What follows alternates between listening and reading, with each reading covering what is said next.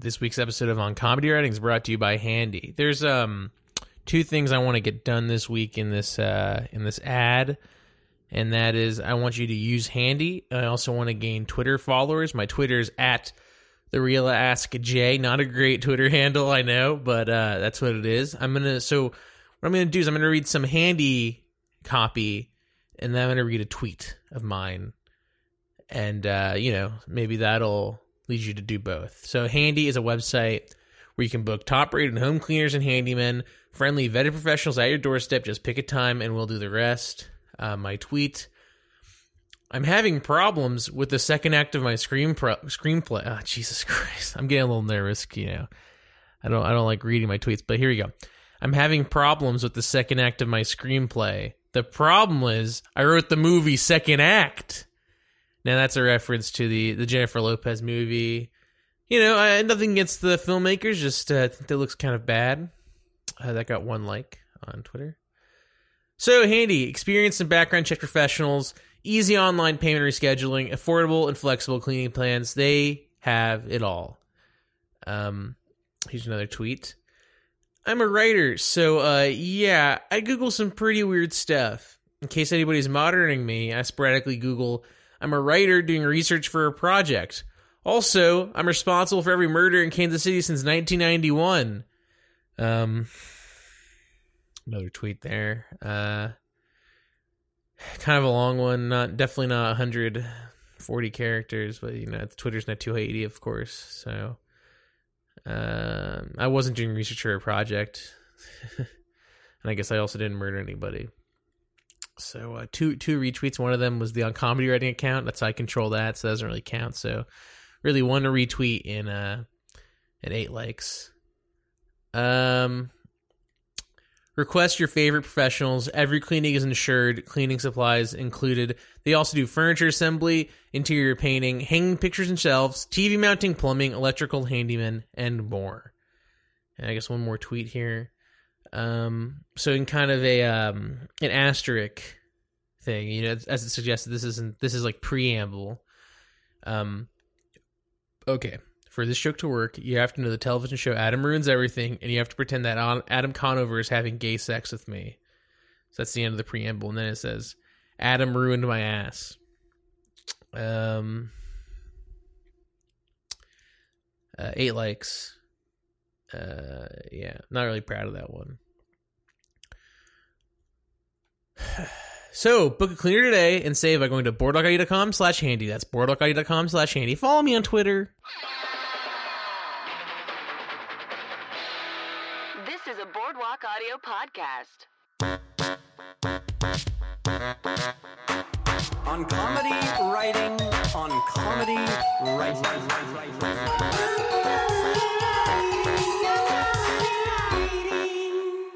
Thanks for downloading this episode of On Comedy Writing, the podcast of the business and craft of writing comedy. I'm your host, Alan Johnson. We got a great episode, but first, the best way to support this show is by going to boardwalkaudio.com slash on comedy writing. Click the supporter artist button to shop on Amazon like you would, and we get a little kickback. I've heard of on comedy writing, but on comedy journalism? Well, that's what this episode is about with our guest, Jesse David Fox. He's a senior editor at Vulture, focusing on the comedy beat. He's the host of the great podcast Good One, where he dissects the joke with a comedian. Very interesting podcast. I highly recommend it. There's some great episodes with many very famous comedians that I could never book on this show. So uh, check it out. If you're interested in any sort of comedy journalism, I think this will be a very helpful episode. So here is Jesse David Fox. Uh, Jesse, thanks for coming on the show. Oh, thank you for having me. Uh, where are you from originally? Uh, Long Island, New York. I used to. I didn't actually say this. I used to self mythologize that I would tell people that I was born in Queens and then my parents moved upstate. Uh, but I was born in Queens and then a month later moved to Long Island and then my parents moved to upstate when I was 20 and I've never lived there once. Uh, other, I, you know, so that, I don't know who, I just had that lie in my head and then I've never told it to anyone. So the truth is I'm from, I'm from Long Island. I'm from uh, South Shore of Na- Nassau County. it it is cool to uh, be born in the city then immediately leave. Yeah, I guess. I mean, it's. qu- It, I grew up in a upstate? part of Ooh. Queens that is not you don't go like, oh, you were born in the city. It's like the part Right. of Queens that's so far out that it's the suburbs. Um, that you can't be like if I were to say I was born in the city, I would be. You know, there's those people. I only know if Chicago is this, which is Chicago people who are from the city are so mad at Chicago people who say they're from Chicago, but they're from like New Trier or whatever. Uh, and I don't get it because who cares? Right. But that said, I would be a true psychopath if I said I was from the city. I was born in the city. I grew up in the city because I grew up in because I spent a month in Fresh Meadows. Uh, uh, two weeks of which I think I was like in an incubator in the hospital. So uh, I think it's a, a bunch of lies. I am. Uh, I can't claim to be uh, cool. I saw a, a concert at Forest Hills Stadium Mm-hmm. uh, in Queens, and uh, there's like right next to it is like a bunch of houses. Yeah, it's just houses. I mean, to be fair, you go deep enough into Brooklyn, it's just houses. Um, like the city is filled with just houses, and also most cities are filled with just houses. Right. Uh, not just houses, but most cities have like a center, and then like there's houses around it. Um, we just like, for whatever reason, New York City is just obsessed with the fact that there's a part of it that has big, tall buildings. Uh, but most of the, you know, more people live in Brooklyn than Manhattan, and, and True. uh, I don't know. Queens is close to Manhattan. I can't remember which is first, but I remember hearing that Brooklyn, if it was its own city, would be the fourth largest city in America. Oh, interesting. I would not have guessed that. Yeah, it's it's big, and it has like two point something million people. Right. Wow.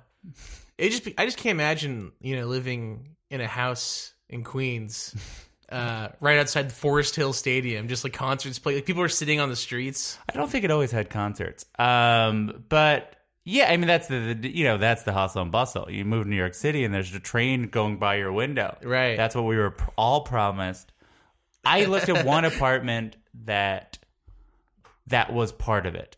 Oh no, it was the BQE. I was it was in Greenpoint, and they're like, it's only whatever a month because like you'll hear the noise of a train. Right. Right. Um, and uh, I didn't live there because that sounded terrible. Actually, I said I was fine with it. My roommate at the time was like, "I'm not going to do that." I have no um, what do you call it? It's not self worth, but it's like considerate. Like I just like am a bad representative of myself. Uh, when you when you were growing up, were you interested in comedy at all? Um, I like to say, oh, I, hope to never say it again in this interview. Um, I I feel like no one being into comedy wasn't like a thing people were, were known to be into, just because it's like I collected cards and of like sports people because there were cards of sports people, so I knew that was a hobby. I didn't like sort of um litigate and I didn't like investigate what I was given to be into and then be like, I don't want to be into these things. I have a different taste. um, so I didn't know I was into comedy more than other people. I just was into it probably slightly more than some or a lot more. I don't know. I just watched I, my it was what I watched. I didn't watch a drama until like six I was 16 or so. It was Boston Public and for some reason I was I was like something about this show really intrigues me. Boston Public is kind of a comedy, right? Oh, then maybe that's what it is. Maybe it was a. because like? Boston, Bo- isn't Boston Legal a spinoff of Boston Public? No. Am I wrong in saying that? I don't think it is. Boston Public's about a public school. Maybe at the end, I stopped watching it. It was about a high school. It was dramatic for me. Um, so I like I just like my from a young age, my parents did not say like, oh, you can watch this stuff. So they like we watched what they watched. So we watched Fox's Sunday lineup was big. So that was um, In Living Color, and then The Simpsons, and then um, The Critic. I remember watching as a family specifically that we watched the gather around to watch The Critic. But I, I, for the most part, I say like there's I, there's never a time in my life I remember uh, that I have that I remember not watching The Simpsons, um, and that was just sort of the only show I watched. And then I watched sort of Home Improvement. I remember liking a lot. Um, and then once I sort of had my own TV, you know, th- it's watch rerun, so it's Seinfeld, Simpsons, Seinfeld, Simpsons, Seinfeld, Simpsons, and then, um, eventually, whatever the Comedy Channel, whatever started, I watched it, and then you know, or and when Chris Rock's special came out, we watched it as a family. I didn't understand so much of it. um, in retrospect, now I was like, there's just that whole toss salad, tossing salad part, which is like a thing I think no one remembers about. Oh Prince. no. Yeah, there's a whole thing about watching a jail documentary. I believe that's from uh, Bring the Pain. So that was a big deal. And then I just watched an amount of stand up. but I remember loving Chris Rock um, more than sort of anybody. When which I think my that's like, oh, you're exactly between 32 and 35, like every person that was like this the one special. Um, and then at around uh, it must have been 16 or 17. I got a fake ID. Um, because I just sort of I knew my brother did, and it was like a whole thing. And it, I could go into that story, but it's truly unrelated. Um, but I feel like the main thing I used it for was to go to the comedy cellar. Oh, interesting. And I don't know how I knew of the comedy cellar, and I don't know, like I did, I don't know how that got on my radar as the place to go. Maybe there wasn't Google. I was about to say I googled it. I don't know how I Alta Vista'd it, or I think was the search engine I would have used. And they at the time, because this was uh, pre-boom, this was truly at the lull. Um, would give out if you free admission if you downloaded um, some sort of coupon online.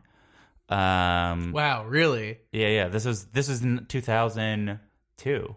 Oh, wow. Okay. Um, when no one liked comedy. there Yeah, was like yeah, yeah. there was three comedians really, and like like yes, everyone else was like sort of doing any everything, but like for the most part, between like 2000 and 2004, the ones the only comedians that people like were really going to go see were like Dane Cook, Mitch Hedberg, Dave Chappelle, David Cross were like the only comedians. I mean, You put maybe- Hedberg in that category too? Hed- oh, there's sort of Hedberg to me defines the sort of lull before the boom, Hmm. but like he never reached, right. he never got to like cap uh, check in on it. But like I guess Carlos Mencia.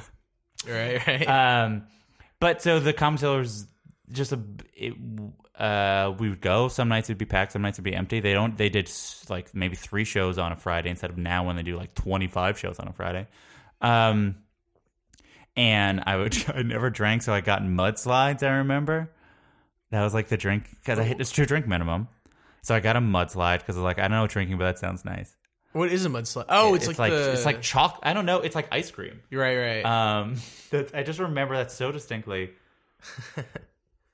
so embarrassingly. And I don't remember what I got the other times. I think I got probably got food. The other times I was like, oh, I can food. Um, and I, I- it just became the thing that I would do. I would always want to bring up that we should go do it. Me and my friends, and we'd go a bunch through, um, midway through college. Like every time I'd visit home because I went to school, um, in Maryland, and it uh it was great and then like you know you had the stories that people tell like i saw chris rock working on his mtv movie awards or music awards speech. Um and it was terrible right? That's the thing like and then we saw the big thing was in 2000 must have been four or five dave chappelle dropped in at the end of a set. So we had to get back to Long Island, and like the last train was, let's say it's at two or something, and Dave Chappelle comes in at one forty-five, and we're like, oh, great, and then like, but we'll still be able to make the last train, and then like he goes on for at least an hour and a half just hanging out, and I was like, this is amazing. Little did I know this is like the only thing he ever does, and he talked about nothing other than he mentioned like, oh, wouldn't it be nice to be married to Oprah or whatever, and then that became that sketch, and I was like, that's oh, wow. that's so fascinating. And then I sort of stopped going. Uh, so I stopped going because I thought it started to suck. Not because it ultimately it's um they were doing the same. I didn't know that they've been sucking this whole time. Not to name certain people, but like you're like, oh, they just do the same ten minutes because they just don't care. Like you just sort of like really become. I- I became really annoyed about how hacky or not hacky, hacky to themselves. Right? It's like if you do the same bit over and over again and only that bit, you're like you're yourself. You're like a self hack. Um, but I get it. I know why they do it. Blah blah blah. But why, I- why, why do they do it, you think? Oh, because it's fun. Just and, fun to hang out the cellar? Well, it's like they're working on stuff, and I think they th- partly they get paid to be at Right. the cellar. I think the thing that is um complicated about like all the clubs and not to say comedians shouldn't get paid they ho- they had a whole strike about it but because the comedy cellar pays better than everywhere else for the most part or like whatever they set the pay is what everyone else does and they keep on keep pushing it forward um it incentivizes doing a good job so that you can keep on coming back. So you have to do, and the thing is, like that incentive exists for like your first ten years performing there, um, because they you need to be like, oh, he crushes every time, because that's the thing. Like it's a unless you're really established, you can't go there and be like, yeah, I'm just gonna work it out, and it's like it's okay if I bomb, Right. or it's okay unless you're Dave Chappelle. One that audience is so unforgiving, but also just like that audience wants you to crush. And it's not an audience that's like, all right, do your thing, you know, like it's okay if you, we don't laugh for six minutes. Um, and that's a useful skill because like you go to rural blah blah blah and there's some chuckle hut they're not going to be like an audience at the bell house they're going to be like an audience Yeah. at the comedy cellar because for the most part the bell the, the, the comedy cellar is filled with people who go to the chuckle hut who are just in new york city and, Right. and saw it on louis or on crashing or whatever the fuck um so that's it creates an ecosystem where it's like oh you're incentivized to do well and then your peers are watching blah blah blah and what usually i think most people do is they do like old stuff for a minute then new stuff for three minutes depending on how it's going and then old stuff for another Yeah. nine minutes or something like that and and that's and but the only way you can then become better is you play lots of places right i think um if you just become like a new york club comedian or, or comedy cellar specific comedian then you're, you're gonna as hampered as if you only did the reverse Right. i think actually probably more hampered but that's a debate about alternative rooms that truly no one cares about anymore Yeah, that, that, that debate has died down. i try to bring it up all the time because i am. It was really reignited by that episode of Crashing, maybe. I thought so. This, but they sort of dropped it. No one, Yeah. ca- like, truly, no one cares about the fact that alternative comedy is a thing that uh, exists and is like generally a more gracious scene, and um, which happened. So I stopped seeing. I stopped going to comedy probably my mid uh, college. I saw some stuff at my college that we booked. I worked in the program where we booked it, and then I moved to New York and didn't really see anything because I was just like comedy sucks. Um, and then when I moved to LA, I had a friend who was uh, I worked at William Morris, and they asked me to move to LA, and I didn't like it there, but at William Morris or really LA. But I had a friend who was like, "Hey, come to this comedy show," and I was like, "Okay, you're my friend," and it was a Halloween comedy death ray, and Wow. I was very scared because they do a haunted house, and it was very scary. I didn't like that. It was scary. well, it's just like someone jumps out at you, and I hate that. This is, And- this is at UCB. yeah, yeah. They made a little. I don't know. I still in my head. You walked for five minutes through like hallways, but that's impossible because I don't know where you've walked. Um, and then, um, so Brett Gelman and Jon Daly open doing the characters they do on the podcast, and then Matt Walsh did something stupid, but it was fine. And then Hannibal Buress went. So this was 2008, 2008, 2009. And I obviously hadn't heard him because I hadn't really been following comedy as much anymore. I still like, I remember Demetri Martin was sort of like, I like Demetri Martin and obviously like TV shows. Like I remember Flight of the Conchords was really seminal, but it just wasn't a thing. And then um, I saw Hannibal and he was so funny and he had a joke um, about eating a whole tilapia and the punchline I just remember was sort of like, "There's bones in this. Like, this is not a trash can. I am not Heathcliff." And I became obsessed with that. I just couldn't believe someone said something so funny, which in retrospect it's like kind of funny, but not. And I just was, I was uh, hooked, as they say. And then I went back next week and it was Kyle Kinane's album al- album release party, which and he did a bit that he hasn't done in forever, obviously, uh, where he just walks through this pizza menu he got that has a very large pizza. I don't know if you've ever seen it, and I, it, it's the funniest thing I've ever seen in my life. To that at that point, um, still to this day, no one I can't. There's no one I can go to that will make me laugh harder than Kyle Kinane. I almost um, saw when I saw him at the UCB East one time. I almost threw up. I had a joke. Out of laughter. yeah, yeah, yeah. It was crazy. He had a joke about he's so old. He he's basically like um, he went to the gas station, he bought whatever, and he got like forty six cents in change, and he just shook it and threw it right in the trash can. and I don't know what it was, but I was like, that is such a perfect. I mean, like I can analyze why it's a good joke, but I just Yeah. couldn't believe how funny it was. Yeah. And then, so then I would go like three times a month, and um, podcast was starting, and I was I would listen to those, and I really liked them, and um, That was like a the heyday of UCB Franklin, maybe. yeah, it was. That was I like mean, the prime. I guess in retrospect, I guess it was, but I just like comedy death ray was like the thing that I'd go to, and then I would go to some other stuff, and then um, that is sort of I can't remember what the original question of how I got into comedy, but like essentially that at that point I was like that became my thing, and it was a good timing because it was right when when when I ended up writing a piece about this comedy boom, I was like, oh, I was just like right in the moment when it was going to crux. Like if a, a, a year earlier, I might have been too cynical towards it, but I was like right where, oh, like Hannibal was putting out his first album, Kyle Kinane was putting out his first album, and John Mulaney just did his special, and then um, Louis was happening, and WTF just came out. So it was just sort of timed exactly ready, and then Splitsider was about to just start. Um, I could keep on monologuing, but I feel like Mm-hmm. No, I want you to ask whatever question. Well, during this time when, like, say, like even when you're at the Comedy Cellar, then later when you started going to UCB in, in LA, were you ever thinking of you yourself doing comedy? Um, no. I let me think if I ever thought I would do comedy. Um, I really don't think I did. I, I the main thing that I at the time because I was not doing this was if I was going to write. Um, and I didn't know if I was going to. I had um only started like doing culture writing because I wanted to work in the music business. So in college, I wrote for the college newspaper about music just to be doing something else that's music related. But I didn't even write that many. I wrote like four reviews, but it was enough that on Craigslist I was able to like apply to get some like crappy website to let me write music reviews for them, and I really liked it. But then my at William Morris, I had a, I was not allowed to write. Um, and then I did it for two years, and then towards the end of still working there, I was like, I'm just going to start a blog.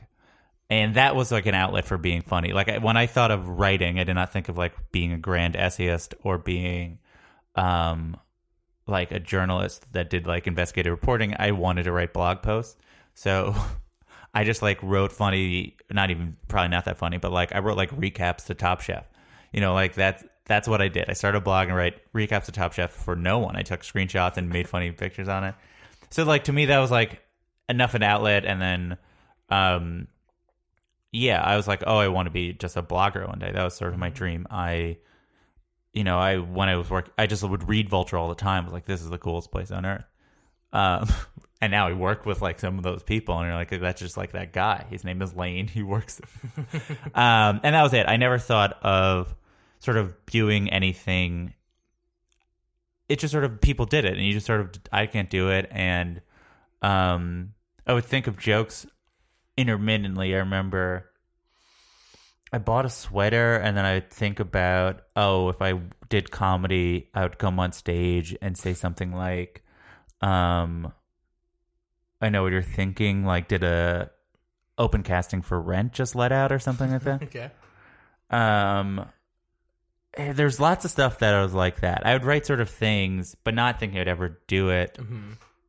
Um, really, but that's just sort of like it's it's ultimately what I do now, which is like I was on the train and I saw someone, and I was like, oh, I could think I I will. s- Instead of reading my book, I'm now going to think if I can think of a joke about this. And then I didn't have enough time to finish it, so now I just have something about someone with bangs so short that, and I wanted, I wanted to be the version of that joke of like you're walking so slow, you're walking backwards. Mm-hmm. But I wanted to so be your bangs so short, they're sort of reversed in your head. But I can't think of how to articulate. it. That's all day I'm going to think about that, and then I'll tweet it. and No one will like it because no one. Twitter, I think, made everyone think they can be maybe a little bit of a comedian, Right. And then you're like, oh, no one finds any of this. funny. I uh, I went viral for a tweet last week. oh, what was the tweet? It was not good. It was, it, um was it a funny one? I've had only like one funny thing go viral. It was well, it was, it was meant to be funny. Okay. It was uh maybe you'll find it funny. it seems so lame for me to recount my tweet to you, but I think that's what this. uh, uh Lena Lena Dunham's entire career is based off of nepotism. oh, that yes. you saw it? You Did saw I the retweet tweet? that? I thought that was. I did. I wow, this is shocking that you saw that tweet to me. because I am a famous Lena Dunham stan, and so anyone who is willing to acknowledge a truism, which is like this idea of her nepotism, is like ridiculous. that we we as a society care that her parents are fine artists, Right. That no one knows that her mom photographs miniatures and Mm-hmm. her dad does sort of like large paintings, but is much less successful than his than her mom is. Um, and she said that she's like anyone can complaining about nepotism, like tell me who my parents are, tell me where in the Whitney their art hangs, which is some nepotism. And she grew up rich, but she didn't grow up more rich than a lot of other people. And Right. it, like Nick Kroll and Julia Dreyfus can like buy Lena Dunham's family Just- fifty yeah. times over and not even like it will like dent. No offense to how much money they have. Some people grow up with money. It's fine. They're they both have a lot of shame towards it. Well, Nick does. I don't know if Julia Dreyfus does. Well, his uh, I don't know. We don't need to talk about that, but his, No, I actually don't want to talk. Yeah, yeah. Nick, the Nick Kroll um, conspiracy theorist. I am. oh, part- those are weird. Yeah. Well, I'm part of the conspiracy. I literally shouldn't talk about it because they. It's like one of those things where it's scary, but I am part of it because I am pro Tig Notaro, and that's part of the conspiracy. Right, right, right. But I, I don't want to get into. it. I get a lot of mean. Yeah, I get a lot of gross tweets Yeah, back Uh, to my tweet. that are uh, anti-Semitic. Oh. Uh, can you believe it? Gosh. Uh, so you had a viral tweet, and it was great. You should have be able to fully recount it because it was so funny.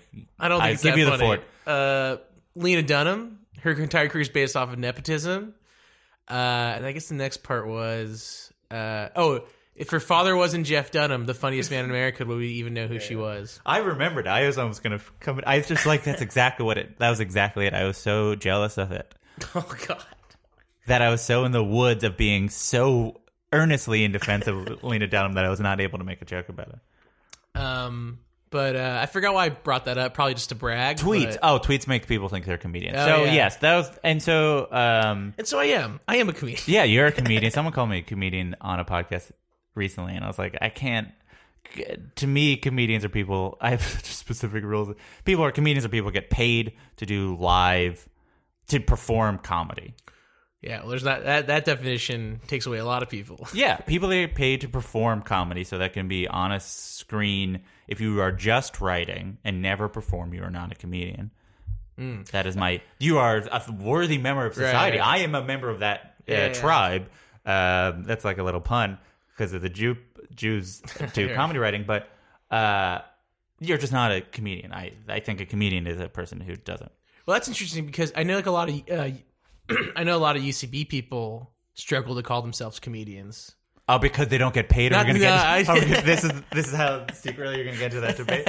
I didn't mean that, although that's you know part of it, I guess, I suppose. But Wow, because that's really interesting. Now I'm that's now I'm more pro it. I was always whatever, but like, oh, now they get to be called a comedian because they get paid to do it.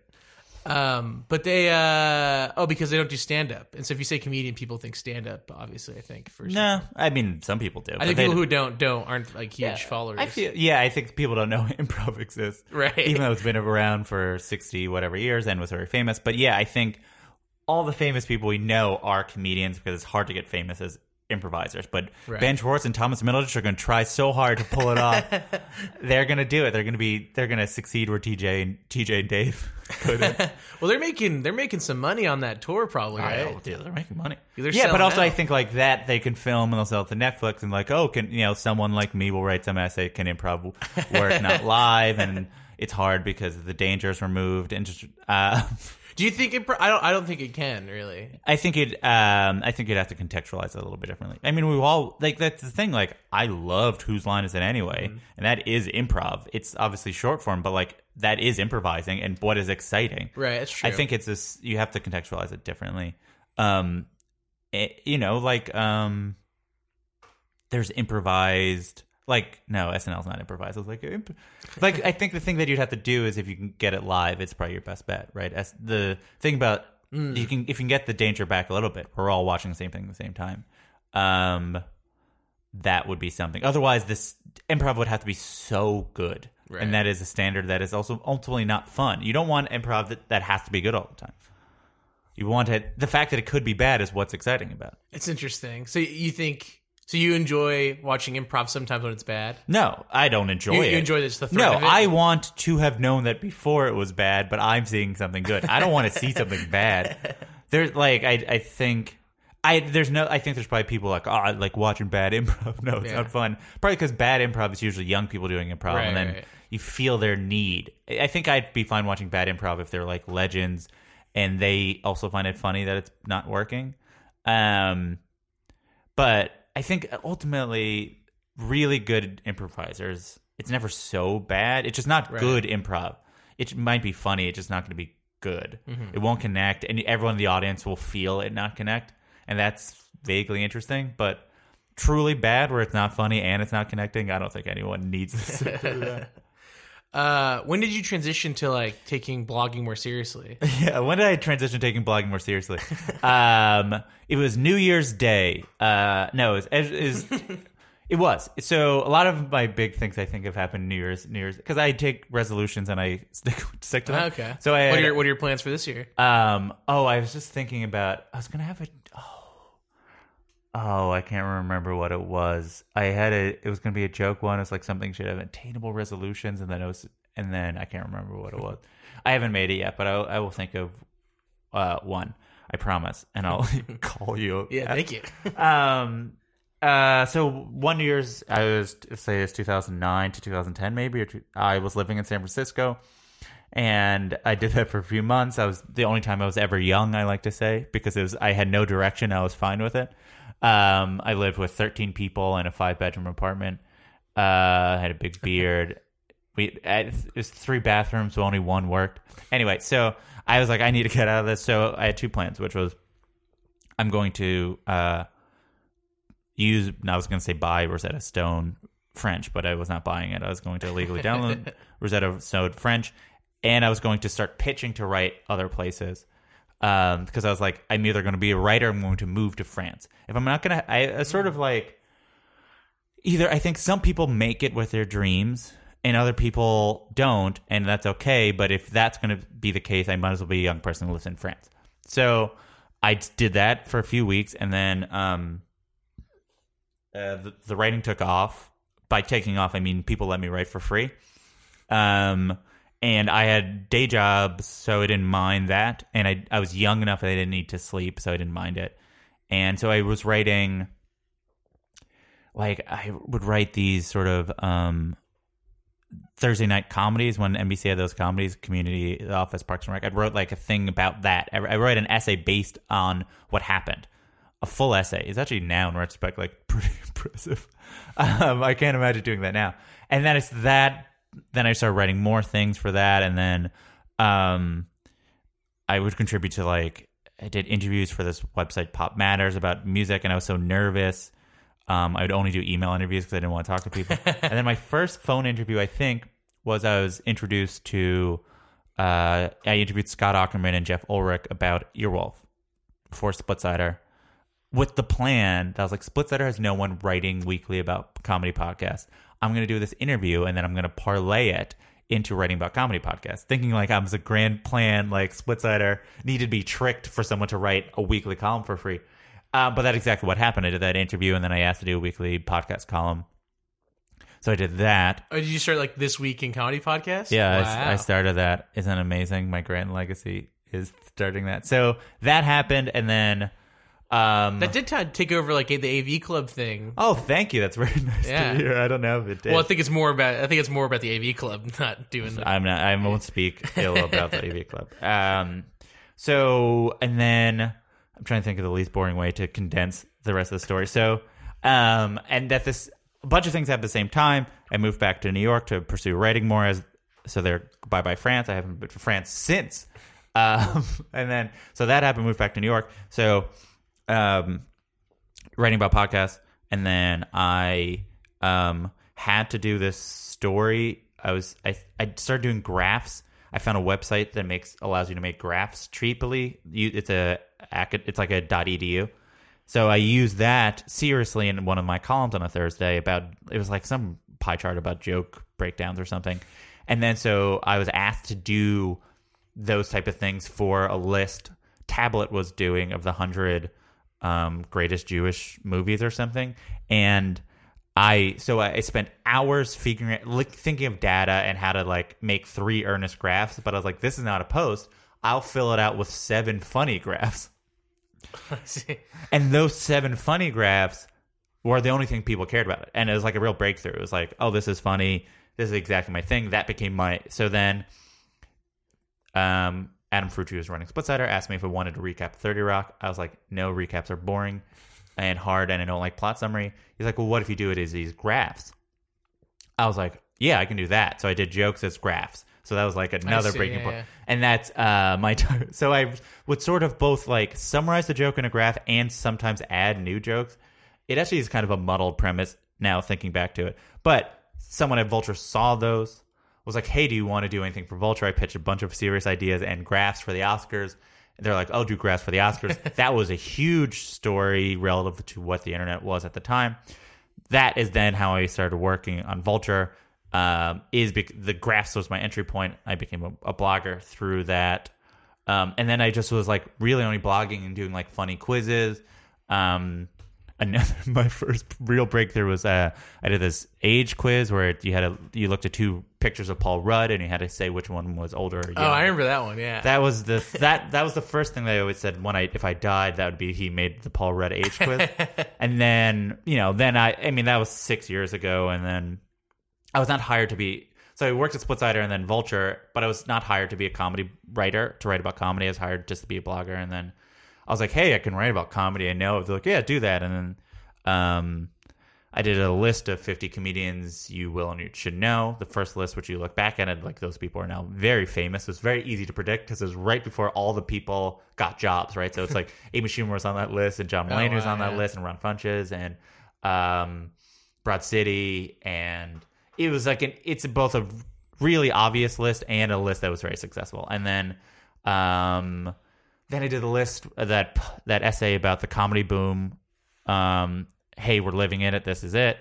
That was almost correct um, until the end, where I tried to predict what was next, and I was so wrong. I'm so mad at myself. Oh, what'd you say? What'd you say? I was just I there's it's muddled and it's not even point there's no point I knew something else there was a nexus uh, there was a extension of what it means when a comedy scene is more um in more welcoming and more savvy and there's a real community and where the audience is forgiving and blah blah blah and I what I said doesn't matter because it's wrong and it it's nothing what is correct which is a piece that my colleague Alex Jung wrote which was about uh, the piece called the New Queens of Comedy, and it was about um, the queer comedy scene in New York. And it was like that's that was the answer, and it was so close. And if I guessed that, I would be a freaking genius. But I didn't, and uh, it's one of my great regrets.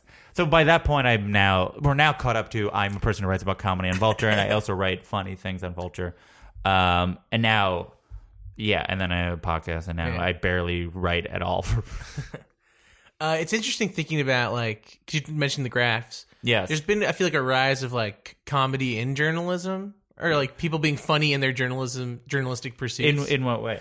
well, I guess maybe I'm just thinking because like on Twitter, I feel like all the journalists are always making jokes. Oh well, there's that. There's all the comedians think they're journalists, and all the journalists think they're comedians. right, yeah. Uh, yeah. I think I wish I was not part of that trend because all they're doing is like Trump's hair is stupid today or whatever. Um, Well, I think some people are actually kind of funny. Like I like, uh, well, I, I like Ashley Feinberg. yes, I'll say she's very funny on Twitter. she's good at. I just I I find being funny on Twitter. Anytime I have a tweet go viral, I know it's bad. Like I know that I accidentally played into what are the things that go viral. Right, right. I can't remember. Sometimes it actually is good, but like anytime it does, it's like, oh, you figure out a, the a tone that works. And so I think Ashley is, has very savvy, figured out a tone that works. And um, but the problem is, it's like it's no matter what, you're still on Twitter, and it's bad. yeah, that, that, that's very fair. So like she's good at being in a bad system. Um, so now I feel like I I try like Ashley, you're doing doing a great job. You're not listening to this, but just know I think you're you are funny. I just think that Twitter is bad, and I Yeah, I just yeah. want to make sure you're you're in the uh what's it the friendly fire of me just being like no one is funny on Twitter um as best as they try and no one's successfully earnest on Twitter either. But I do think I do think journalists um, are funnier in their pieces today. Like, do they do try to make jokes? I think I mean there's always been And maybe it's been like this the snarky tone of like Gawker or something Yeah. kind of permeated throughout the internet. Well, I think there's a there's a willing. I mean, so much tones on the internet, and then internet editors are more willing to have whatever. I mean, I think that's probably there's always examples of it. I wish I knew more about journalism so I could tell you all the people who are funny. Um, but they there there are. I think um, in my own case, two years ago, I felt I was good at the idea of analyzing comedy. Felt like so easy for me to do. It, I, I like to do my thing, which is like this joke is this, and then you do one of those, and and I told my editor, uh, I'm going to use more metaphors this year. and they're like, oh no. I was like, sorry, this is too boring and you want me interested. So I just put every piece would have like five and be like, just keep one. Right. If you keep one, I've done my job. Because it, otherwise I'm on very fa- fairly easy edit. Like you just sort of smush it down. Um, and so that's what I do. Now my pieces have at least one, usually have at least one metaphor or symbolism, or I've gotten better at like including turns of phrases. Um, I'm there's like the one that I, again I don't write as many pieces as I used to, and but I wrote that SNL a sports piece this year, and there's a sentence that was saying how like it lays out like every episode's a game, and season and season are the same word was what I wrote, and I was like, that's not laugh out loud funny, but it kind of actually sounds like a Mike Birbiglia turn of phrase. Um, yeah, I think it was I I I pursue things that are comedy writing. I always pursue that on the side, and I never, for a while, never thought it would try to overlap. And I was like, well, if I'm writing, I might as well try to be this part of me, try to have it a little bit more reconciled, um, which is, I think, a thing that I also, in my comedy r- writing, things try to figure out ways to have like who I am as a, a thinker be in this stuff that I do as well. Yeah. Back when you were uh, freelancing more, uh, what are your tips? What were your tips for like pitching publications? Yeah, I mean, you, this is I, uh, if anyone's listening for this is useless. I came up in a very specific time in which people who have no experience in journalism could write for free, and then um, if they have a voice and like could do a job, people have them keep on doing it.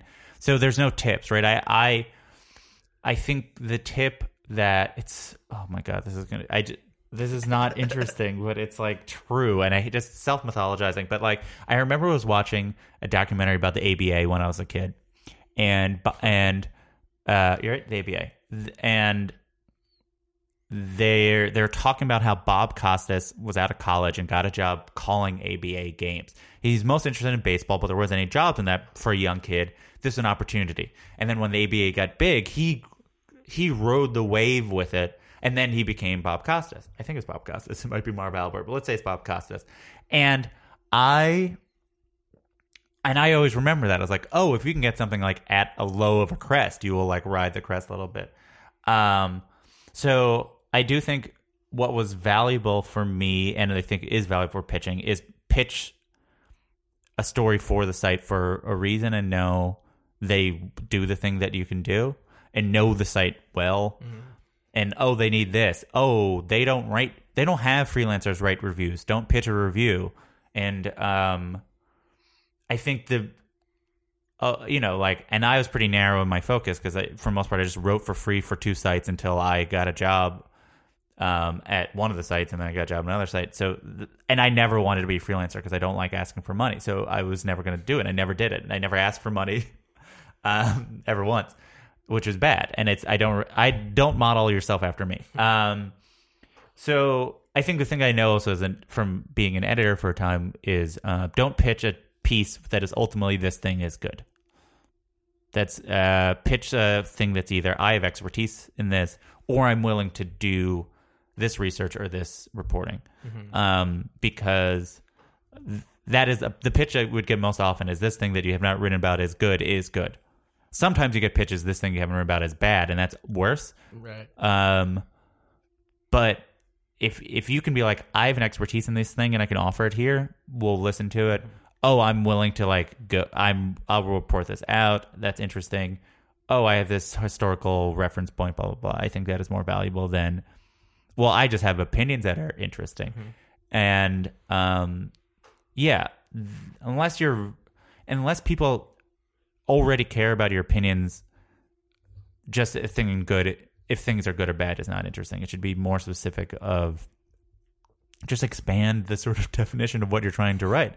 Um, You say that, but uh, Seth Meyers got to write about how Detroiters is good. well, that's the thing, but he's famous, right? I that's the thing. Like I, I it ended. I've already written more complicated pieces about Detroiters, and I didn't have a. I just didn't have the oomph to be like this show was good. I I was like, I know Seth likes it. Seth is. I I've had Seth do other things that are comparable to this. Like we, Seth and I walked. They Seth organized this big bracket of Lonely Island um, digital shorts for when they were leaving or when Andy was leaving, and so him and I just walked through that bracket like a couple years afterward. Oh wow. And I was like, I just interviewed Seth Meyers, who has a full job for an hour, nothing about his own work. What, what, what was the best one? They, I believe, oh God, was, I want to say Mother Lover one Okay. because, and this was a real useful insight, I, is, um, I love talking to SNL people almost the most because you, you truly get more insight every time you do. And it's like, for SNL writers, if you're able to do a second version of something and it's funnier or as funny or really escalates, it's it's a it's it's um, the greatest achievement. That's why Black Jeopardy is like one of the great achievements in sketch writing of the last whatever years because it's like it escalates the premise and can completely investigate different things and in a format that you would not think be able to. Right, right. But like that is, I think they they they probably themselves are surprised that it worked out that way. but they're able the fact that like oh they had this one thing that was funny and it had this sort of is already paradoxical and then you're like oh we can have these different places and then that changes it that way. Um, that is so why Mother Lover One. But my favorite is Reba. I think. Oh, Reba, Reba McEntire. I think I want Reba to win. Which one's Reba Two again? Worlds. she- it's uh. Kenan plays Reba. Yeah, that's right. Oh, yes, yes, yes. because I had a grand theory of them and the sort of nature of what they play with masculinity and stuff like that, and I thought Reba really walked that line while also being silly. Um, when I was younger, being punched in the face before eating or something like that Uh, was- oh, right. was like seminal.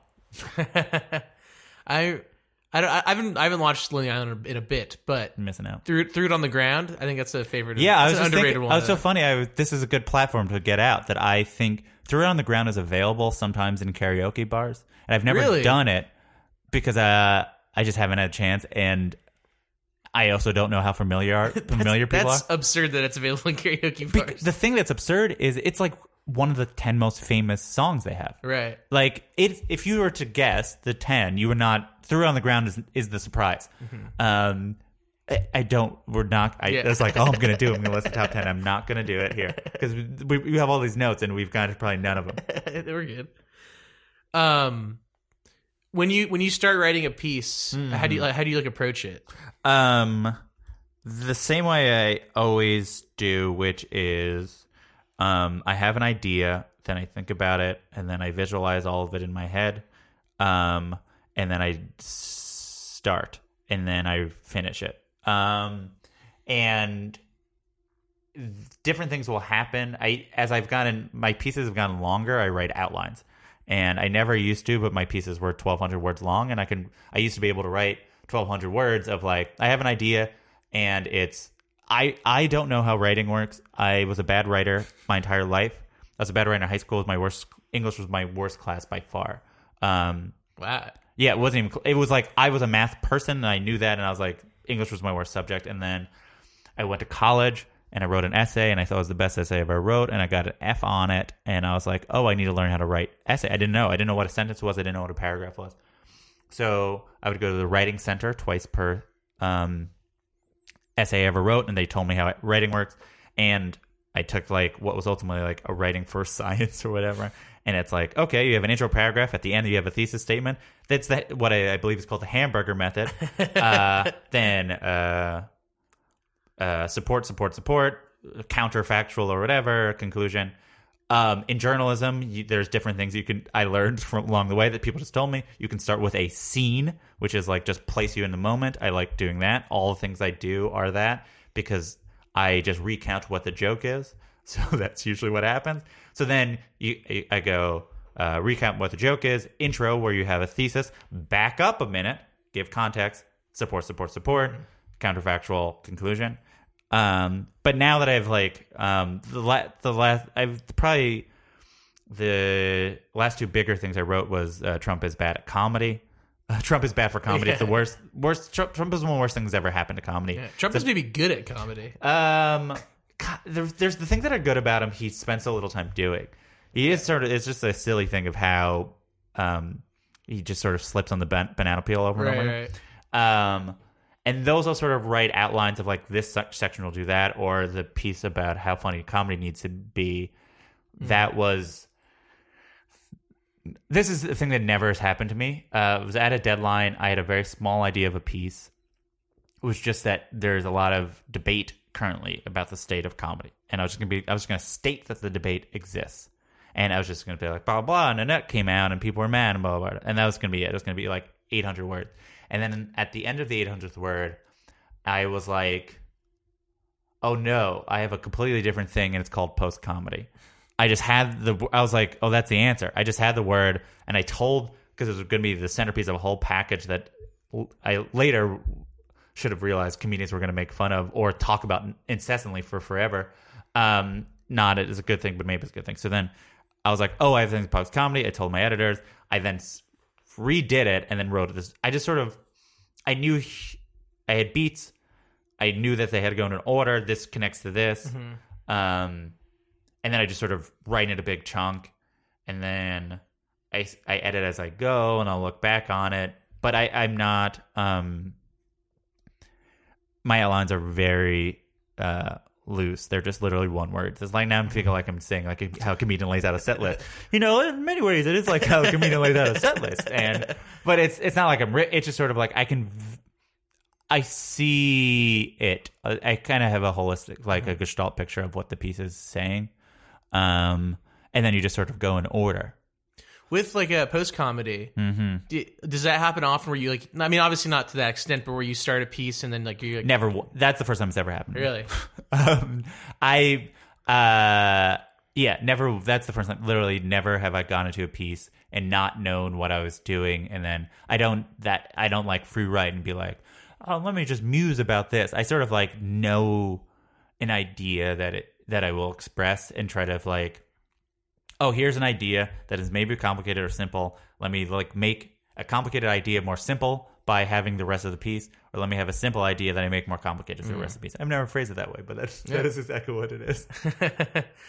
uh, what do you what do you think about the state of comedy journalism today? what a question. I, um, hmm, this is really interesting. Um, and it, it's. I'm gonna. I like when this stuff happens in podcasts. I don't know. I'm really debating how honest I want to be. Um, which is very fair. yeah, because it's like um, there's there's often not benefit to it, but it, and I, I so we bought Splitsider. Vulture bought Splitsider on under my recommendation. Um, as a person who used to work at Splitsider and a person who realized like Vulture had no real comedy presence. I established one via things that I did, but also I um I wrote about you know like just from the different pieces I wrote, and then podcast helps a lot because comedians like being on the podcast.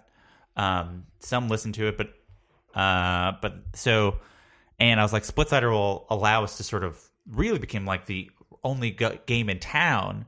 And Meg is so great, and I knew she'd be great. And the other thing is, I just I've over time at Vulture, I've been there for six years. I've been torn in so many different directions, and I was like, I, we just need someone else to do these things.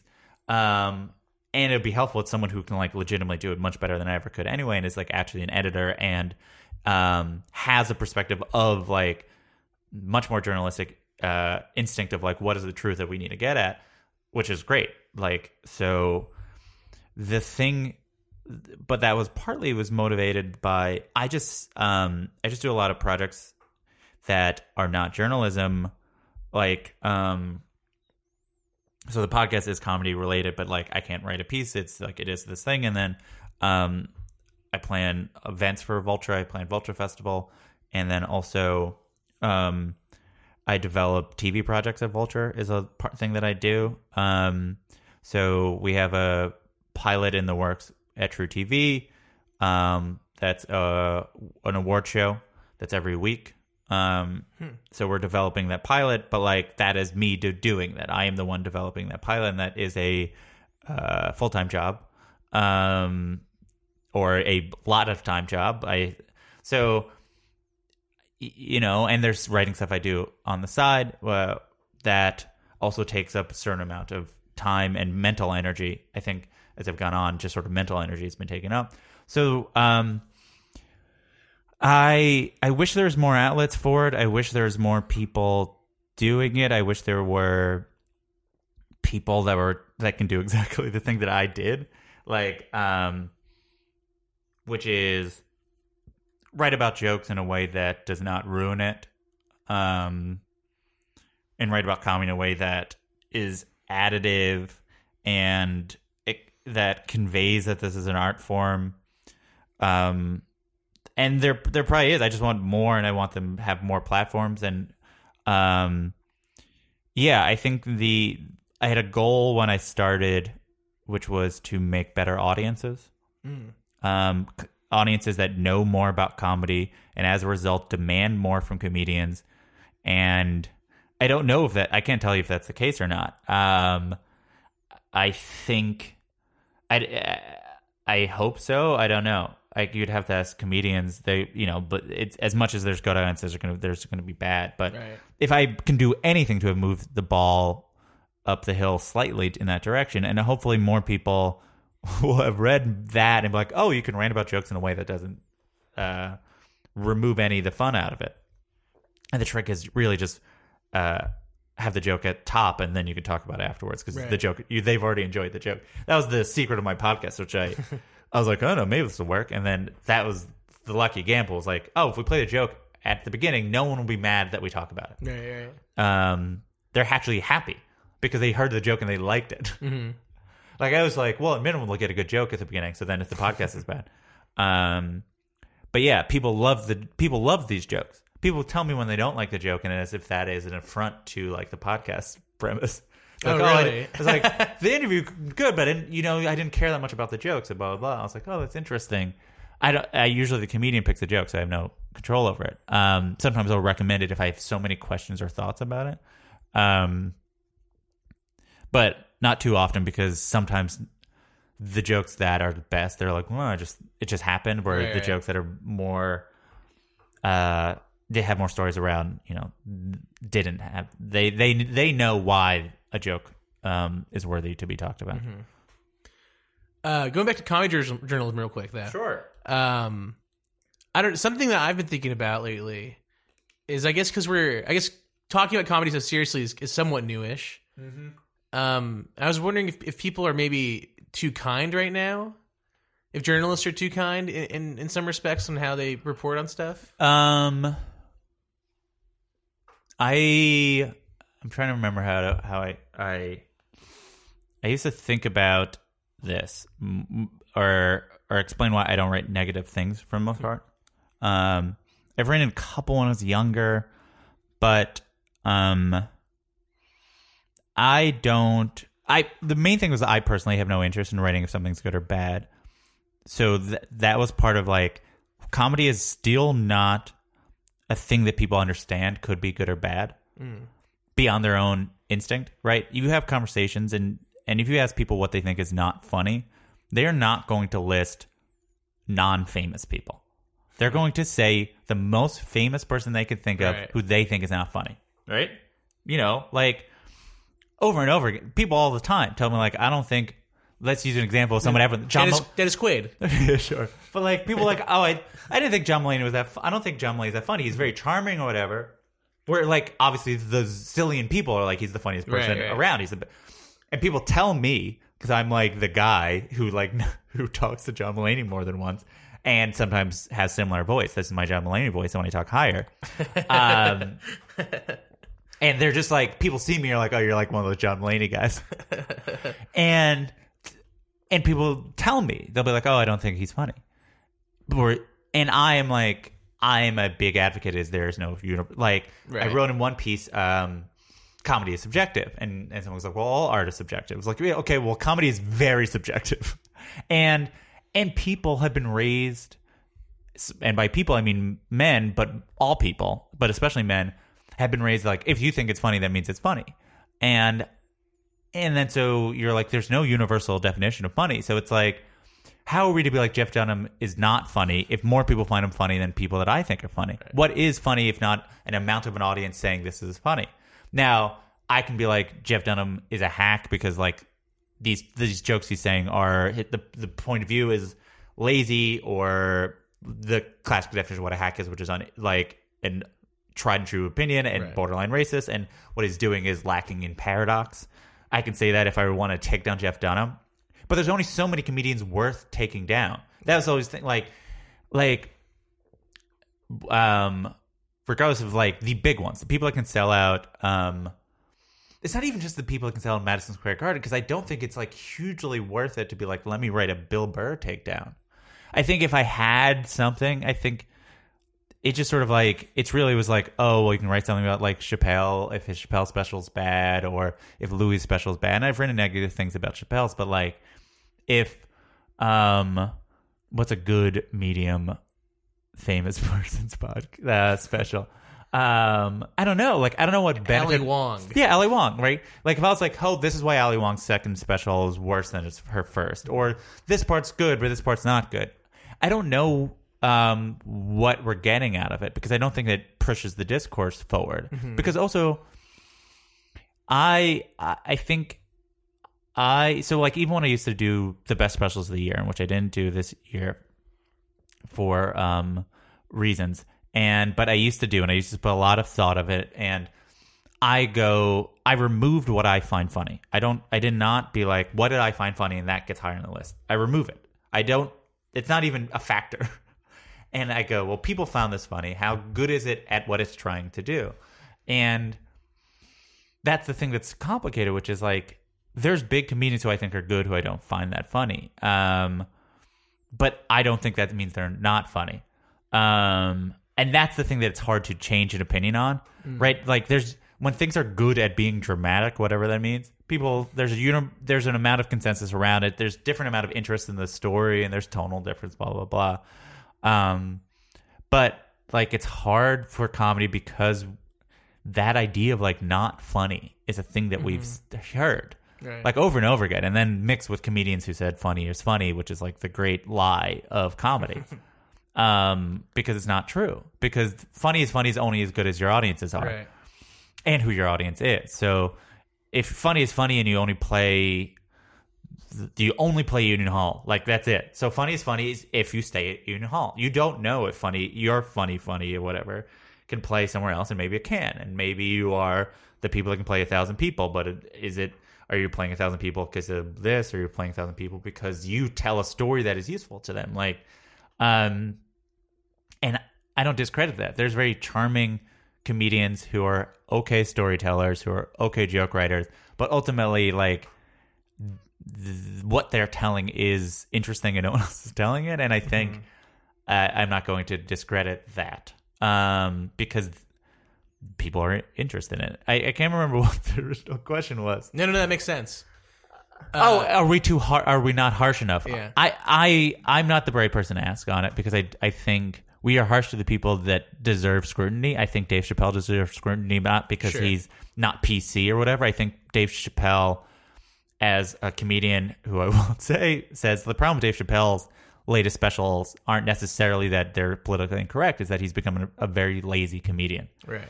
Um, and he wasn't as much. He's an incredibly talented person. And he takes his talent for granted that a lot of people do. Also, audiences give famous people a lot of leeway, and um, you perform in a bubble. And different comedians have different sizes bubbles, but they all have a bubble of the people that go see them live. Now, when you put out a special, the context is removed, and these people don't know everything. They don't know that they don't know that people are laughing, right? So a comedian will tell a joke, and if people laugh at it, they might step a step further towards the line. So then the audience in front of you, them tells them the line is here. So, but the audience at home did not w- go on that journey Right. their line is sh- shallower and then you crossed it by 10 feet Right.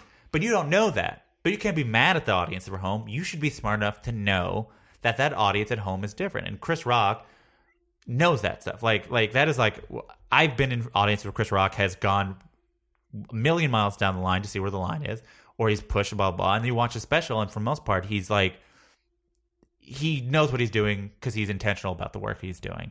And I think what I do like about comedy is I think a lot of people are understand that they should be a little bit more professional. I think there's a looseness that was really celebrated a few years ago. I think when everyone's like, "Oh, got to put a new special every year," I think people are like, "Oh, maybe we don't." Um, and I think think about the product that you're putting out and how people are going to receive it. And I think some comedians are getting better at it. And I, you know, I think a lot of uh, there's a lot of very good comedians, and the only thing that's now concerning is if they have time to do it because people are like, "Can I have that special that you're working on right now?" Because I have, I don't want Netflix to get it in in two months afterward because they're going to give you seven billion dollars. Here's whatever, and that is a, a concern. But also get get money, comedians. Who knows Right, how right. long it's going to last? Yeah, it's interesting. I didn't think about it like that. Where I guess comedy is very different from like um, TV or film in terms of in terms of writing about it because there's so many different tiers in comedy rather than TV. Yeah, I mean. I think the other thing is, um, when I was doing the year-end list, there would be a million year-end movie lists. So your opinion could be much more. People that follow film critics, they're like, I like the same movies as A.O. Scott, so I want to read what he says to be like, okay, I will like this movie. It's worth my time. I see two movies a year, right? Um, or whatever movie, Dana Stevens. That you know, I, I, um, I, use- but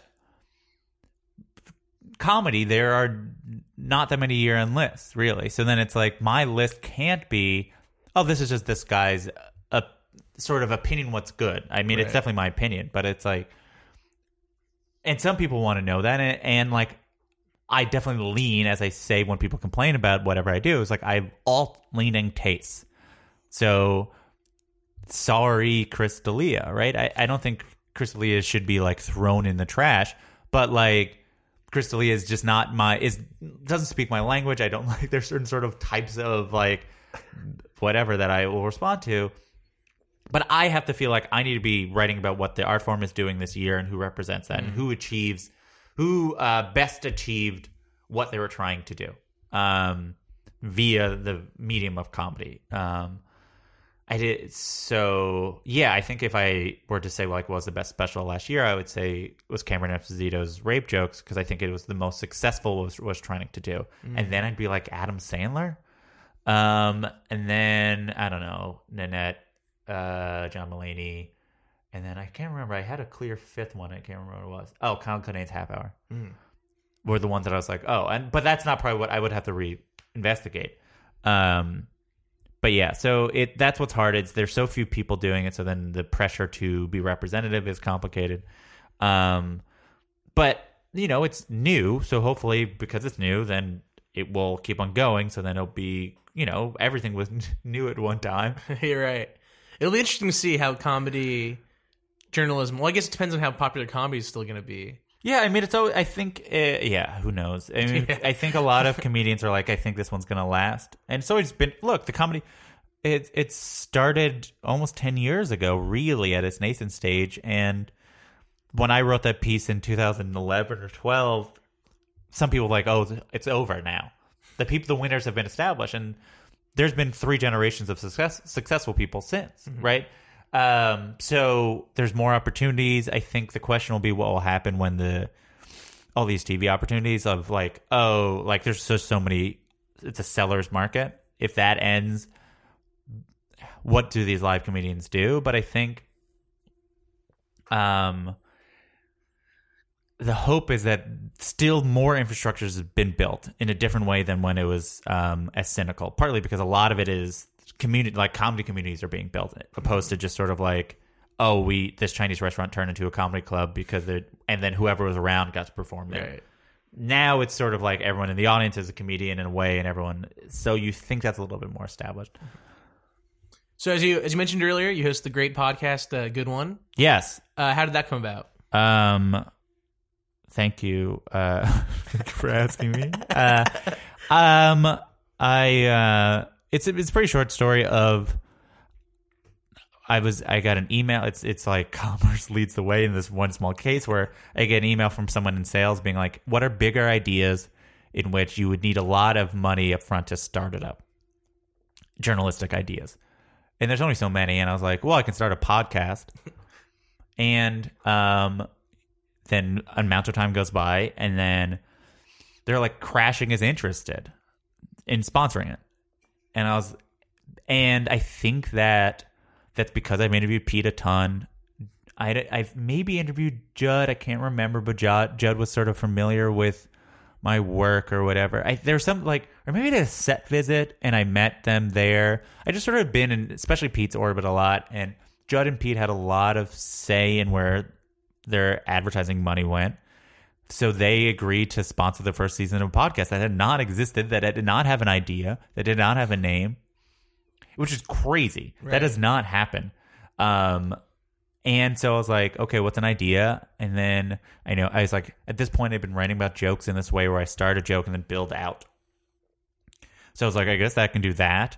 And then Song Exploder existed, and I liked Song Oh, yeah. Exploder. Um, I was like, well, maybe I could do that. And then I, I just sort of talked it out. And then I thought of names, and pretty quickly, um, good one came up. Now I can't remember if it was my friend Kelly Conaboy's idea, or I just talked to her and she told me it should be good one and not a good one or the good one. It should just be called good one. And so then it was good one, and then because I like It was like uh, the social social network scene, like the Facebook. yeah, well, I the main thing that it's my thing. I love subtitles or sort of. So I to me is like good one. A podcast about jokes to me is.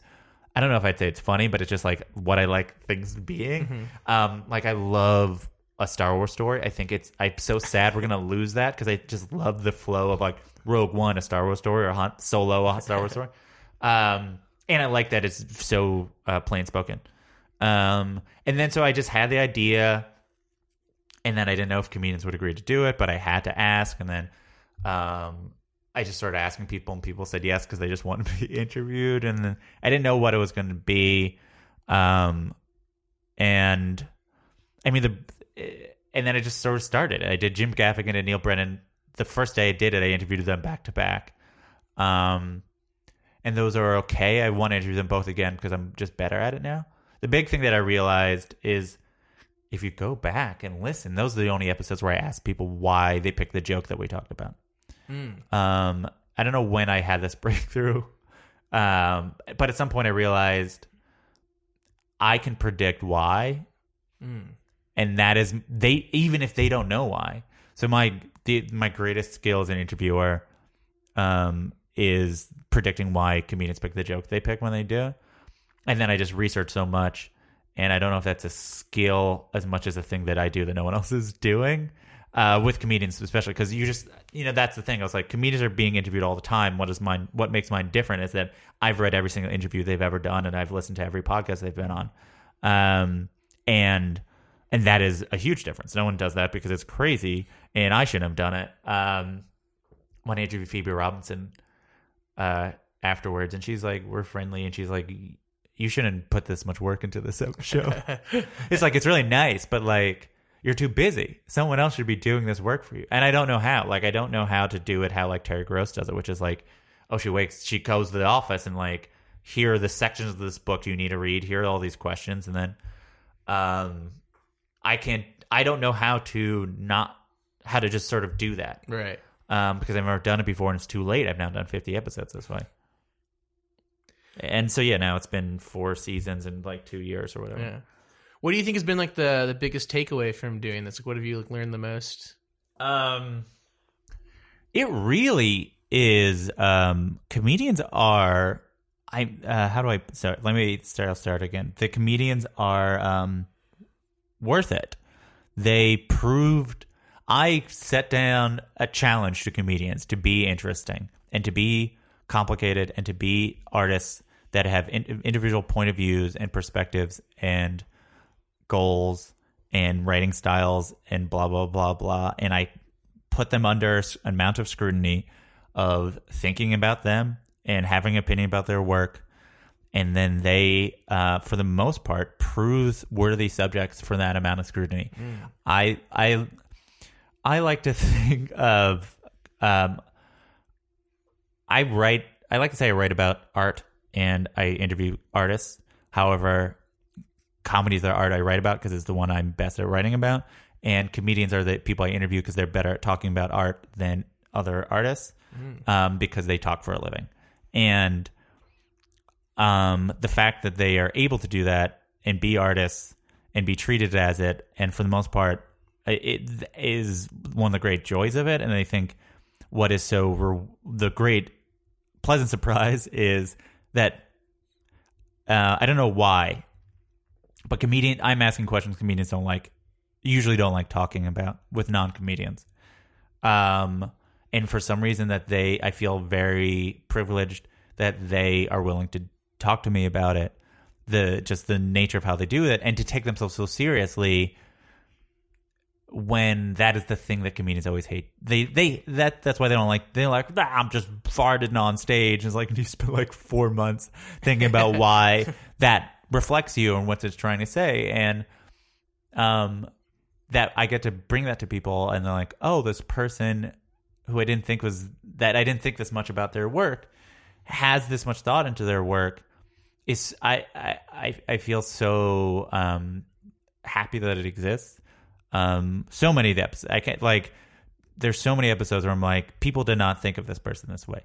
And now they can. And that's um and that's back to like making better audiences like oh i just remember being like i was interviewing natasha leggero and being like this is everyone should listen to this and be like oh natasha leggero is this special comedian that they had not thought about or um so many of the people I'm trying to think of who else, like Laurie Kilmartin and and Nikki Glazer. I don't know why I'm only thinking of the female comedians, but um, The Sinbad episode. Sinbad, yeah. Well, that's a Sin- right. Sinbad, it's like, oh, he's just some guy in the '90s, and you're like, oh, he's just sort of like.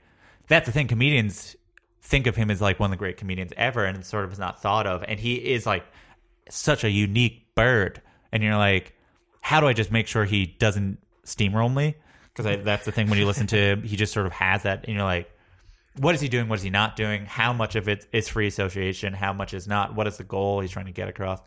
Um, and that was so exciting. But like almost all my episodes, I'm like, oh, this is like there's so much more behind it than um than it seems, and um, it's like they're you know, comedy is like magic in a way. No, it's like, but like it is like magic, but like magic, you only see the whatever the the the display is, but there's all the stuff happening in the background, and the same thing with comedians. But that's it's all internal, and the fact that I can get that out there without ruining the joke because you hear the joke and then you it makes the joke better uh is it, rules man. It's like it just really rules. Like I, I when i talk sometimes i'll be talking like i remember talking to roy wood jr i'm like this is great. No one is this is the thing. This is no one else is getting this. This is information that is interesting. Um or there's i see Patton Oswalt's signature on your fridge. Which is and- not not Patton Oswalt. but I just see it to be like when I interviewed Patton, Patton, one of the great joys of my entire life was when I interviewed Patton Oswalt, and we realized together, like the thing is when I like it's good, but when me and comedians realize at the same time, or I kind of already realized this, but sometimes it happens at the same time, and me and Patton Oswalt were going through how he's writing the jokes about his wife passing away, and he's talking about this one bit um, about the Polish woman of doom or whatever, and he's talking about how it's built, and I was like, oh, when did it start working or something? And he's like, I don't know, maybe it was. Um, I remember I did a show at the New York Comedy Festival, and he's like trailing off, and he's trying, and I was like, oh, I was at that show, and then I was like, and then in the same time, almost like in unison, uh, we're like, oh, because it was the week after Halloween, and then like we immediately at the same time realized that because like the the funniest part of the joke is the Halloween part, and then like this was the week after Halloween, and like he did not remember this because his wife passed away, and the entire thing was in a fog, including writing entire writing and performing a full special. And in that moment, we both sort of realized a breakthrough that he had that he did not remember he had. So then he sort of experienced on air in the podcast, and I was like, "This is a this is a moment. This is like a like literally it's like a breakthrough in therapy that I got to bring out of him." And I don't think my podcast is therapy, but like that was a thing that I was like, "Ooh, this is a special moment." Like you really got to see what it's like when Patton Oswalt has a kernel of an idea. Um, and there's a lot of people who've been fans of him that have never had that experience. And I think he and he really likes that episode because I think he also was like, "Oh, we got at something that I didn't realize I had." Yeah, it's really fascinating. Uh, what advice would you give to somebody who wanted to become a uh, journalist on comedy? Um, it's like that thing. Uh, don't do it. don't do it. And then it's that Jerry Seinfeld thing. Is like he tells everyone who wants to be a comedian not to do it. And then if and they and if they don't, then they never are going to make it. Because they're like, if you will listen to some old guy who, who tells you not to do it. You're never going to make it anyway. Um, which is true for comedy. Uh, I always say like comedians are not the funniest, not not necessarily the funniest people. It's just the people that have to do comedy, and the best comedians are people who are the funniest people, and also the people that have to do comedy. But so, if you're going to be a comedy journalist, what is my advice? Hmm. Oh, here's good. So here's two things. It's they're vaguely related. Um, Ian Karmel once asked Jason Zinoman and I on Twitter if we ever did comedy, if we ever if we ever would do stand up and write about it, or we feel like we need to do stand up to understand comedians. And I, uh, Jason said he didn't, and I can't remember if Jason says he thinks he should or whatever, but he he had all, and I said I I didn't.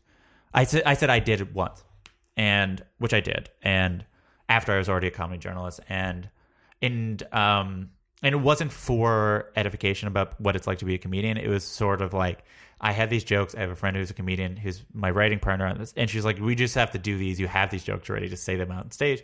And I did it, and one went well. Um, and I realized in that moment, thank God, I do not need to do this again. I didn't. It, it was perfect. It was just good enough that I can hold my head up high and still feel like I can write about comedy, but not so good that I'm like, well, I have to do this. I'm God gave me this gift, and it, and I wasn't so addicted to it that I need to do it every night. Um, but what I told Ian is, I don't. My job, I understand generally how comedy works, give or take. My job is not to further understand that. My job is to be able to tell people who don't know how comedy works how comedy works. To be able to translate what com- comedians are doing to regular people or civilians, as they say. So I need to be more in touch with the civilians than I needed to be with the comedians. So that is the thing that you have to think of. It's like, what do people who don't know about comedy, who like comedy, need to know about this? What can you? T- what are you uniquely able to translate? That is like what your job is as a conduit as a comedy journalist. You are in the communication business, and you are helping to translate. Now you're like, well, everyone's speaking English, but like for the most part, this is going to get heady as hell. So, uh, in legal philosophy, uh, as my partner uh, explained to me, she's like, um, there's this idea of the meeting of the minds, which is really useful in understanding comedy to me, which is uh, there's a theory that no contract should ever be, uh, no contract is ever truly just unless both parties have the exact same, completely the exact same understanding of the terms. But that is impossible. It's no, it's impossible for two brains to have the exact same conception of a thing. It's not. It's it's a limit approaches infinity or whatever of complete understanding, and that is all communication. There, you never, when you are communicating, are ever going to be able to have the complete same understanding as someone else. And a comedian's job is to do their best to try to com- explain who they are to other people. It is um, you are you're trying to translate your brain to an audience. But the problem is you can only do so so good of a job of it. Um, and I think all people in mediums where you're communicating are in that ability of trying to translate what people are thinking to other people's thinking because you have different set of words that might make it a little less um, acute or obtuse, whichever is the one that is, or whatever it is. So it's it, it's it's trying to think of what is this person doing? How can I explain it to this person in an interesting way that they're not getting from just watching it? Don't worry about what's good or bad. Just worry about what you're able to um, convey. So I think that, and that is uh, a weird mindset, and it's like a bit robot-y or whatever. But that that is sort of what I w- would first say, which is um, worry about what your audience wants or whoever this audience is. Who are you writing for, and and what do they need to know? So right, it's like, oh, I'm writing for Judd Apatow. This me. I write for Judd Apatow, Seth Meyers, and like my family. That like that's really like I don't like everyone else in between. They can like it or not like it, but like those are that's the spectrum that I want to cover. Mm-hmm. Is people like that have this sort of context. They want I want to make sure they don't think this is so stupid Right. that they get simple something out of it. But I also want my parents who though know some things and they watch comedy because of my life that they aren't like what are you talking about and i think also just not be so uh it's okay if if you don't put everything you know about something in a piece you you don't need to prove to the reader that you're smart. Um i that's a real thing that i learned later in life. I think and in general i i have that need to try to prove to people that i'm smart. But for the most part because the thing is written they're like well i guess they're smart. They wrote a whole thing you don't need to tell them you know everything about everything. Just sort of like what do they what will they be interested in knowing? And and think about the length of the piece as re, as it relates to that.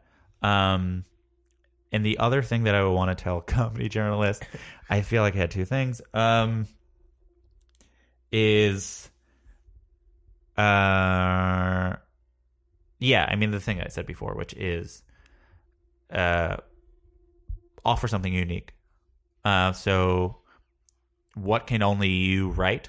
Oh, I was the only person who's pitching you that watched this one thing, and th- I know this thing is uniquely interesting because of X.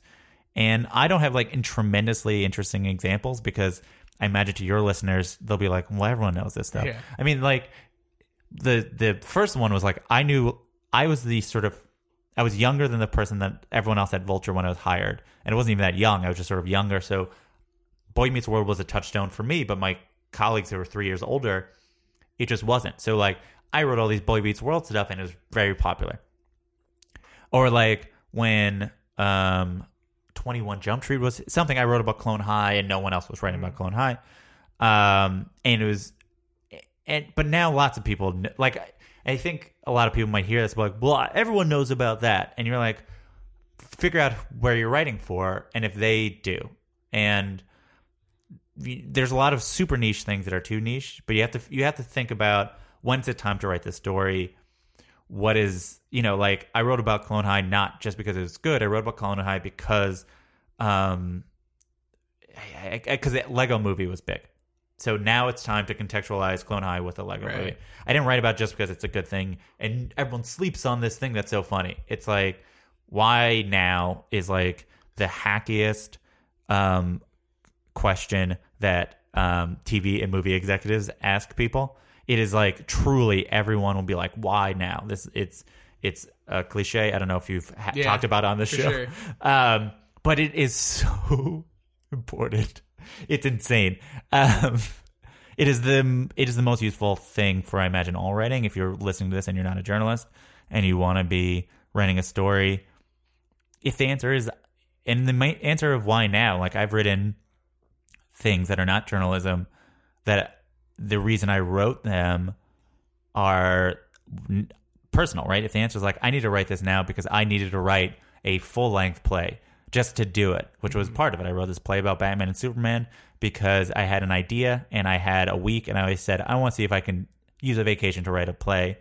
Um, and I just did it. I can't remember how I started it, but for the most part, like, and that was it was an exercise. Someone I got, I wrote a short thing, and someone's note was your characters are too small, ha- have bigger characters. So I was like, I'll use Batman, Superman.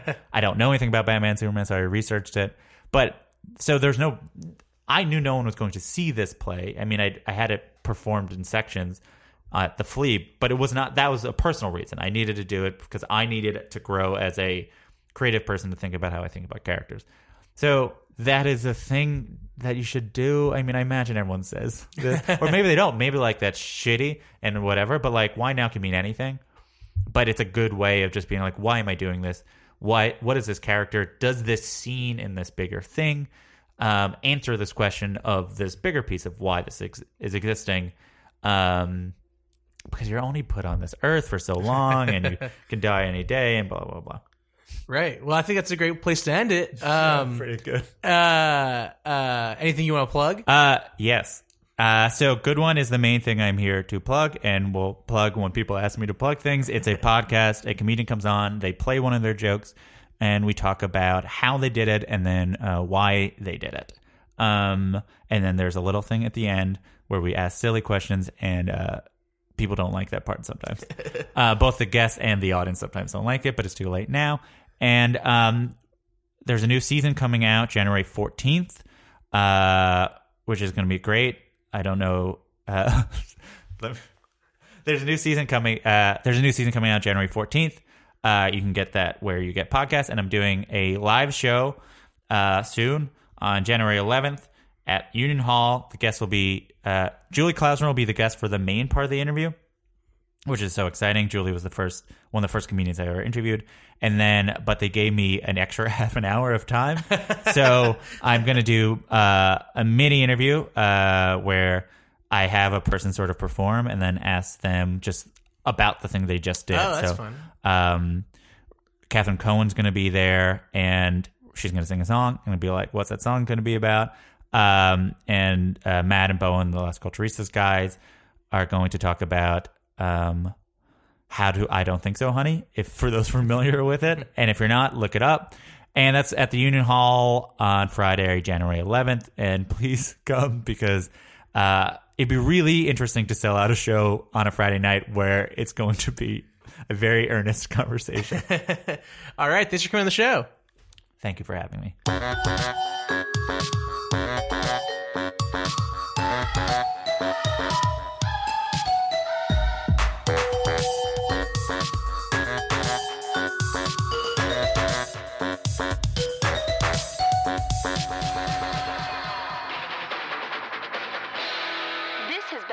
Boardwalk Audio podcast. For more information and shows, visit boardwalkaudio.com. Don't forget to rate and subscribe now.